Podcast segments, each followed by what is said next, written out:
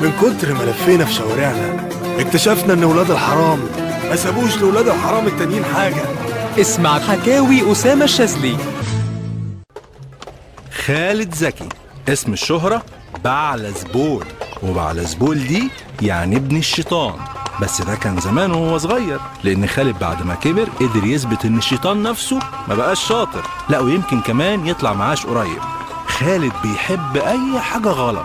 شمال يعني زي ما هو بيقول يعملها من غير ما يفكر وعنده قدرة كمان يخلي كل اللي حواليه يعملوها وهم مقتنعين لدرجة إن إبليس شخصيا كان بيكلمه ويستشيره في حاجات كتير وخالد لأنه مجدع وصاحب صاحبه بجد كان بينصحه بكل إخلاص. حتى زي اليومين دول في رمضان لما إبليس بيتسلسل في جهنم بيبقى عامل حسابه وسايب لخالد لستة بالحاجات اللي ما خلصتش علشان يقوم بدوره ويعملها هو كمان. ولما إبليس بيرجع في العيد عمره ما سأله لأنه متأكد إن خالد أكيد عملها أحسن منه. يا جماعة في ثقة متبادلة بين الاتنين.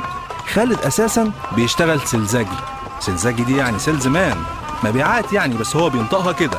وعشان إمكانياته المذهله في الشيطنه يقدر يبيع لك بيتك مرتين وثلاثه رغم إنه أصلا ملكك ويبقى كمان عاجبك السعر وعايز تزود له ال commission. على زبول يا جدعان. لكن برضه لأنه في الأساس بني آدم فما يخلاش يعني من كام حاجة حلوة كده. مثلا يعني أي سفرية في الساحل ما تحلاش من غيره.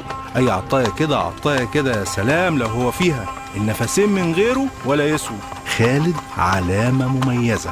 هيفتكرها التاريخ لأن زي ما كلنا عارفين أسلحة الشيطان في الإغراء ثلاثة الفلوس والستات والكيف بس زاد عليهم اليومين دول سلاح جديد هو خالد زكي. اللي قبل ما تفكر في يوم إنك تعمل حاجة شمال غلط يعني. هتلاقيه واقف جنبك بيساعدك. أنت بس قرر وينه وسيب الباقي عليه. بكرة حكاية جديدة من ولاد الحرام. ما سابوش لولاد الحرام التانيين حاجة. مع أسامة الشاذلي